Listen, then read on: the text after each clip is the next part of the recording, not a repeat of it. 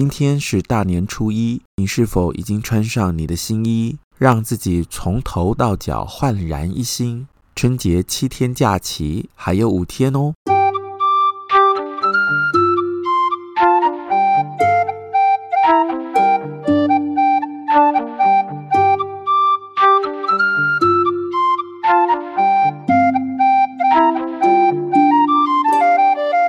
欢迎收听李俊东的《借东风》。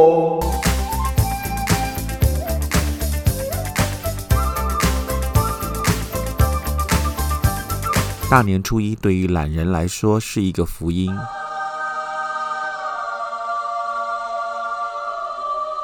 传统来说，大年初一出来卖饼扫哦。在民俗上认为，大年初一如果打扫啊，那可是会把家里的财气一扫而空的。对于有洁癖的人来说，这个禁忌肯定很难受。但对烂暖人来讲哦，免饼扫实在是太好了。传统上，大年初一除了叫人不要打扫，也不要洗衣服、洗头。即使现在已经到了二十一世纪，还是有相当多的人以亲身经验印证，在大年初一，如果你洗衣服、洗头，会把你的财气哦都给洗光光了。蓝暖郎，你听到了是不是很开心？有个说法是，一定要等到大年初三再洗。哎呦，我的妈呀！这种说法有洁癖的人根本不想听，金价是太恐怖啊！有些事情永远是信者恒信，不相信的人根本置之不理。民俗上，大年初一千万不要借钱给别人。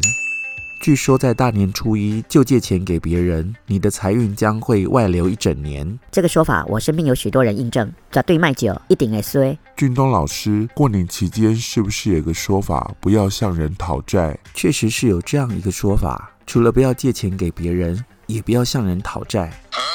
在大年初一就向人讨债，那么接下来的一年将会为金钱苦恼，恐怕会一直为钱辛苦，为钱忙。还有一个说法，有些人也会受不了，就是在大年初一用剪刀。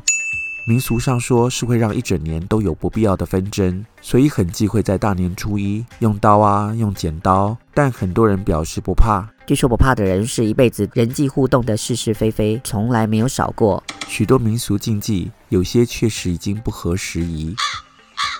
日子啊是人在过的，所以啊自己开心就好，不用自寻烦恼，也不用拿这些啊去限制别人。感谢收听李俊东的借东风。